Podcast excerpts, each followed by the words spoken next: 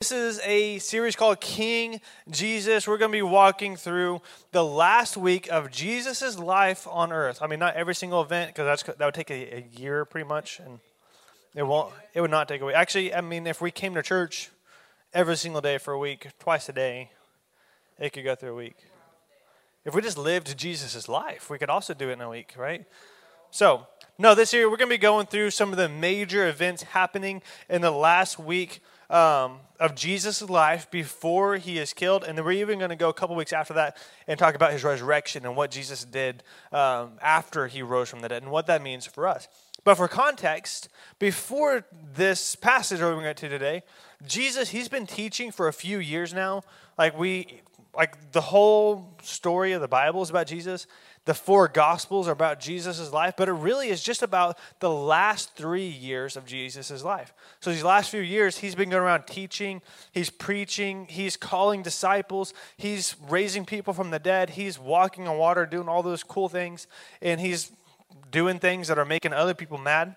Um, so a lot of people uh, they assume that Jesus might be the Messiah. They assume that Jesus might be the Savior figure, the long awaited King of Israel, but nobody knows for sure. And so, if he was, at the end of the day, um, no one really knew for sure who Jesus was. And so, Jesus is, he is now coming to the end of his life, and he knows that is about to be the end. He knows what awaits for him whenever he gets to Jerusalem. He knows what's coming. And so he knows that this is coming to the end. And so as he's getting closer to the city, he knows he's about to have a lot more teachings and a lot more encounters. And he also knows this is where he's ultimately going to finish the mission that he came to earth to do by fulfilling Israel's history by dying in our place for our sins. So all this is on Jesus' mind. He knows that this is going to, to culminate everything that he came to do. So, if you have a Bible, you can go to Mark chapter 11. Uh, this passage is, is known as the triumphal entry, but it's also called Palm Sunday, so you might hear that too. This is the Sunday before Easter. Um, so, Palm Sunday. So, Mark chapter 11, verse 1 says, Whenever they approached Jerusalem at Bethphage and Bethany near the Mount of Olives, he sent two of his disciples and told them, Go into the village ahead of you and as soon as you enter it, you will find a colt there on which no one has ever sat. Untie it and bring it. If anyone says to you, Why are you doing this? Say, The Lord needs it, and he'll send it back right away. So, like Jesus, he knows what's in the city. And we don't have to assume that Jesus has been in that city before because the Bible doesn't tell us. But instead, we assume that Jesus, because he's God, he knows, like he already knows what's happening there. So he's like predicting, like, hey, like go find this donkey. And the people are like, how do you know there's to be a donkey? He's like, don't worry about it. Like, there's to be a donkey. And then he's like, they're to say, why do you need it? He's like, tell them this. And so, of course, that's what happens. Uh, this might not seem very dramatic or very important, but this is one of the first steps that Jesus takes to publicly tell everybody who he is and what he came the earth to do. So maybe asking, like, why does Jesus need a colt? Why does Jesus need a baby donkey? Like, that doesn't make any sense. Like, why doesn't he get a horse or why can't he just walk into Jerusalem? It's to fulfill another prophecy that was prophesied about Jesus four or five hundred years before Jesus. So in Zechariah chapter 9, this is a prophecy that was written. It says, Rejoice greatly, daughter Zion. Shout in triumph, Jerusalem. Look, your king is coming to you, and he is righteous and victorious humble and riding on a donkey, on a colt, the foal of a donkey. So we need to understand like what the people of Israel, what they thought, what they felt, and what they hoped for in order to understand like what is this passage even about? Like, why should they rejoice? Why is a king coming? And why is he riding on a donkey? Like, what was going on through the minds of the people that Zechariah was actually talking to in that moment? So, I'm going to ask you guys to go ahead and put on your history hat for a second um, because this is going to be important. We're going to go through a lot of history, but this is going to be important to understand the context of what is actually taking place. It's going to make so much more sense if I explain a couple things to you. So, Israel, a nation in the Middle East, Israel was God's chosen people. God chose them. He chose this group of people to reflect God to the world. they were to be a royal nation by which every other nation in the world would be blessed by. And so God promised that there would be a king that would sit on the throne of Israel forever in, uh, in the line of David, which was one of their greatest kings. But because of Israel's constant rebellion and failure to reflect God back to the world, God promised consequences if they did not repent and turn back to Him. And so, long story short, and that is a very long story, it's the entire Old Testament pretty much. Long story short, they did not repent and they did not return back to God. And so, God kept His promise. So, God allowed His chosen people to be conquered to be almost destroyed. And the people of Israel, they were sent as exiles, pretty much as slaves, to a different country, to a different land of Assyria and then Babylon. So think about it. It's God's chosen people. God promised that the entire world would be blessed because of them. He promised that there would be a king that would sit on the throne forever. And then they failed God. And so God allows them to almost be destroyed. After 70 years in exile, God allows some of the people to return back to the land and to rebuild Jerusalem and to rebuild the temple. And so it was at this time that Zechariah was prophesying. Zechariah was actually one of the people that was exiled. He was actually a slave, and he's actually one of the people that is there rebuilding the temple. And So imagine this everybody is down Everybody is so confused.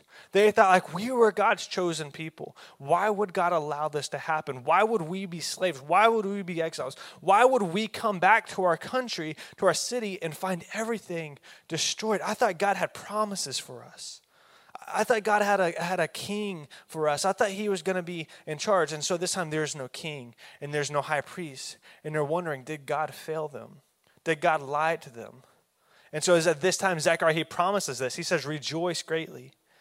Shout in triumph. Look, your king is coming to you. He is righteous. He is victorious. He is humble and riding on a darkness or on a donkey. So, in their darkness, God speaks hope. He's saying that one day the true king will come back and he will be righteous and he will be victorious. He says it looks like everything is going bad right now. It seems like everything is, is not going according to plan. But one day the king will come and he will come in righteousness and he will come victorious. But they're asking, like, but when? How long do we have to wait? And at that moment, because they, they did not have a king, they didn't know when that king was going to come. And so they continue to be under the control of a different empire for 200 years, the Persian Empire. And so during those 200 years, that, that's a long time. Like in Bible times, like we can just read that and not understand what that means. But think about like America has only been a country for a little over 200 years. So they were conquered by the Persian Empire for 200 years.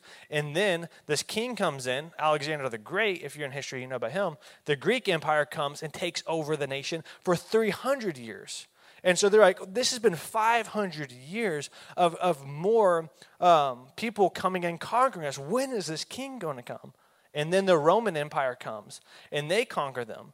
And that it is at this time that Jesus comes onto the scene for over 500 years after Zechariah promises this, after they were already exiled and destroyed, they're still waiting.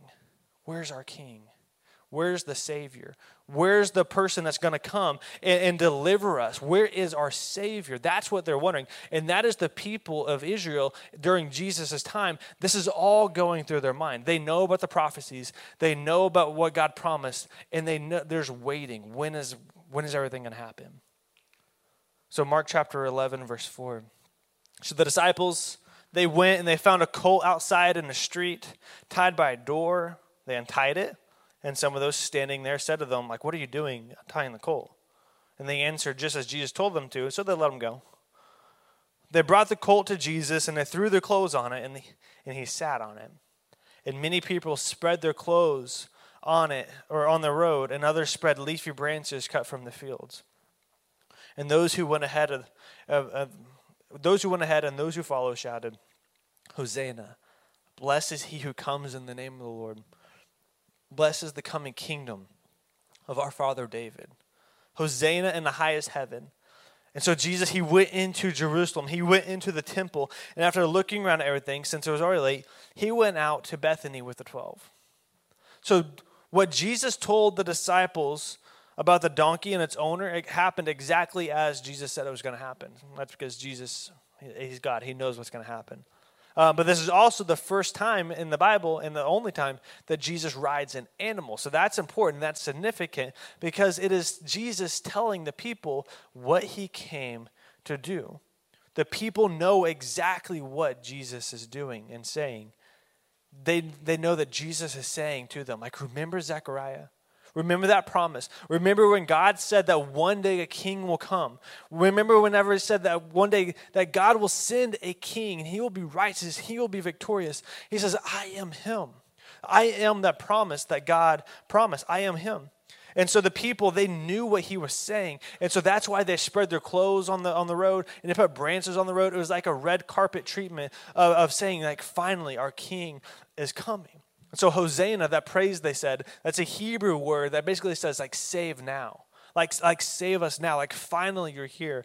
Uh, but it also just meant like a general shout of praise. And so the people, they're finally acknowledging that Jesus is the one who comes in the name of the Lord. And so this is the starting point of the gospel. This is the starting point of the good news that Jesus came to bring. So you might be asking, like, what does this mean for us today. Like, why is this important to us? Why is this good news for us? This is good news because, listen, are you listening? This is good news because it solves the problem that the bad news brought, right? Like that's kind of how good news works. It's good news because it solves the problem that the bad news brought. And the problem that the world has faced is the absence of God's kingdom on the earth in the absence of God's kingdom in our life. Whenever we are not living in God's kingdom, whenever the world is not living in God's kingdom, we face death in the absence of God's abundant life. That's why God created us. He created us to live for His kingdom and to live in His abundant life. So let's go back to the very beginning of history. When God created Adam and Eve in the garden in Genesis chapter 1, when he created humans, he made us in his image. He made humans to be his image bearers, to, to, to bear the image of God. Our job as humans, as human beings, was to represent God to ourselves, to others, to represent God to the world, and to be co rulers with God. That's why God in, in originally created Adam and Eve, to be co rulers with God on in this world. We were to represent God's presence in his authority in the world, which was his temple. This is what God said in Genesis chapter 1.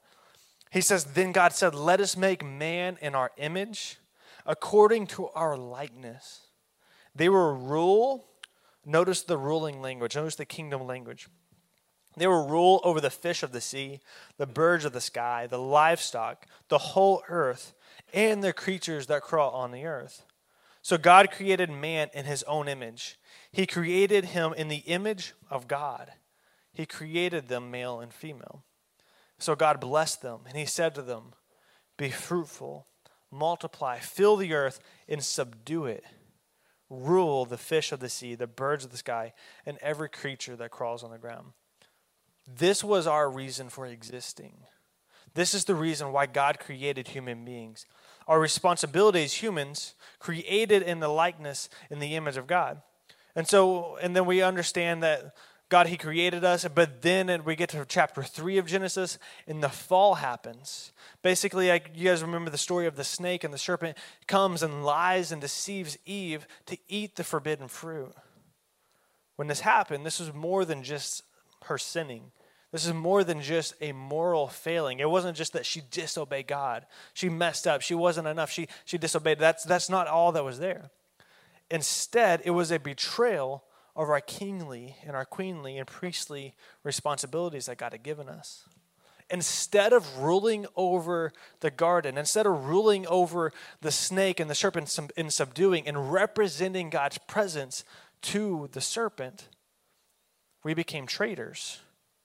Instead of showing the serpent, instead of showing the garden that we were representing God, we instead put ourselves in the place that God was. The problem wasn't that we were sinners. The problem was that we were traitors, that we put ourselves where God was supposed to be. And so we know the story that God, He banished Adam and Eve from the garden, but He still sent them with that same authority. He still sent them with that same mission to be co rulers with Him. But as you read through the Bible over and over again, we humans, we fail to co rule with God. We fail to represent God the way that we should to the world. And over and over again, we become traitors. It's so much more than just we sinned, it's so much more than just that we disobeyed. But we are deconstructing the world. We're becoming, we're putting ourselves in the place that only God can be. We become traitors. And that's just the first three chapters of the Bible. But God, he, he doesn't stop there. God, He takes that same authority, He takes that same thing that He tried to give to Adam and Eve, and He gives it to this guy named Abraham. Abraham, he was the father of Israel. Here's the name, he, he told him, or he chose Abram to form an order of a nation of kings and priests.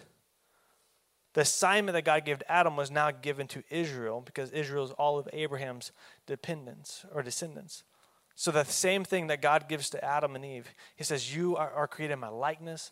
You are supposed to rule and subdue, you be co rulers with us. He gives that to the nation of Israel. He chooses that nation to do that instead. So, long story short, that doesn't go as planned either. The nation of Israel, they end up as slaves in Egypt. And so God, He gives that same thing, that same um, authority He tried to give to Adam and Eve, the same one He tried to give to the nation of Israel. He gives to this guy named Moses. Moses, he leads the people out of Israel. You guys know the story of him parting the Red Sea and the ten plagues coming on Egypt. He leads the people out of, of Egypt and leads them back into the promised land, which is supposed to be a new garden, and He gives them the, the law. And so the job and task of Israel is the same it's to be kings is to be priest, and it's to rule with God and represent God. But just like Adam and Eve, Israel fails and Moses fails. Everybody fails. So then God, he thinks of a different way.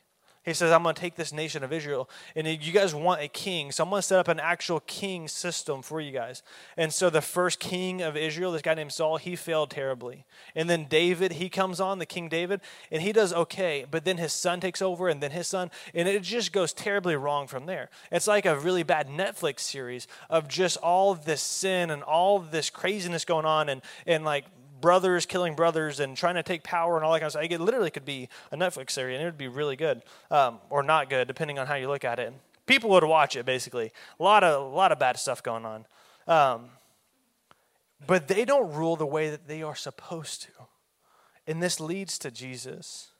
And this is the only way that the gospel message makes sense because not all, Jesus is not only the Jewish Messiah that came to save a Jewish nation from their evil oppressors. But Jesus is finally seen as the true image of God, the true image bearer of God. God, He said He created humans to be made in His likeness, to be made in the image of God, and we all failed that every time. But Jesus is now finally the, the true image and the true likeness of God. And so that job that God gave to Adam and Eve, and then Abraham, and then Israel, and then Moses, and then David. It has now finally been given to Jesus, and Jesus is the only one that ever did it perfectly. So the story of King Jesus, it's more than just a Jewish Savior coming to save a nation. It's about Jesus finally and perfectly doing what no one in the history of histories was ever able to do. And that's just the beginning of the gospel message if the band will go and come back. Paul, he, he goes on, and there's so many passages about this. Like, once you see this part of the gospel, it's everywhere in the New Testament. But this is what Paul says in Philippians chapter 2. He says, We, Christians, those who made in the image of God, we should adopt the same attitude as that of Christ Jesus, who existing in the form of God, did not consider equality with God as something to be exploited. Instead, he emptied himself by assuming the form of a servant, taking on the likeness of humanity. Remember, he was in the form of God. He humbles us and takes on the likeness of humanity. And whenever he had come as a man, he humbled himself by becoming obedient to the point of death, even to death on a cross. For this reason, because he emptied himself, because he humbled himself. For this reason, God highly exalted him and gave him the name that is above every name, so that at the name of Jesus every knee will bow in heaven and on earth and under the earth. The gospel is the good news that Jesus is the Messiah, that he is the Lord, and that he is the King. And because that we are his subjects, because that we are under his authority, we are under his control, that is why we submit to him. And this is what the whole Bible points to from the very first verse of the Bible to the very last one. The question is who is the rightful Lord of God's temple? Who is the rightful Lord of the earth and of heaven? And the answer is shifts in the in the Old Testament, talking about it. Is it going to be Adam and Eve? Is it going to be Abraham? Is it going to be Moses? Is it going to be David? And it shifts all the way until it gets to Jesus. And there's an exclamation point that says, "Finally, the King has come." the king that Zechariah promised, the king that God promised has come. And so, yes, whenever we think about what our problem is, what the bad news is, our problem is sin. And yes, we need to be forgiven of our sinfulness and our sins. But that sin and that forgiveness is connected to our lordly assignments and our priestly responsibilities and our failing to become like God and to take God's job to make them ours. Like, yes, we've messed up. Like, yes, we need to be forgiven.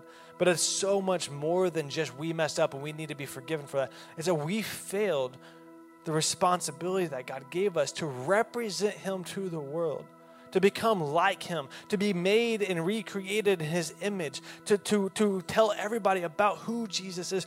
That is what our responsibility is. And so the only one worthy to sit on the throne is Jesus. And at the end of history, there's only going to be one who is worthy. The Apostle John, he gets a glimpse of what heaven is going to look like at the very end of time, at the very end of history. And so he, he has a vision, and he's standing in the throne room of God, and all the angels, they're asking, they're wondering, who is worthy?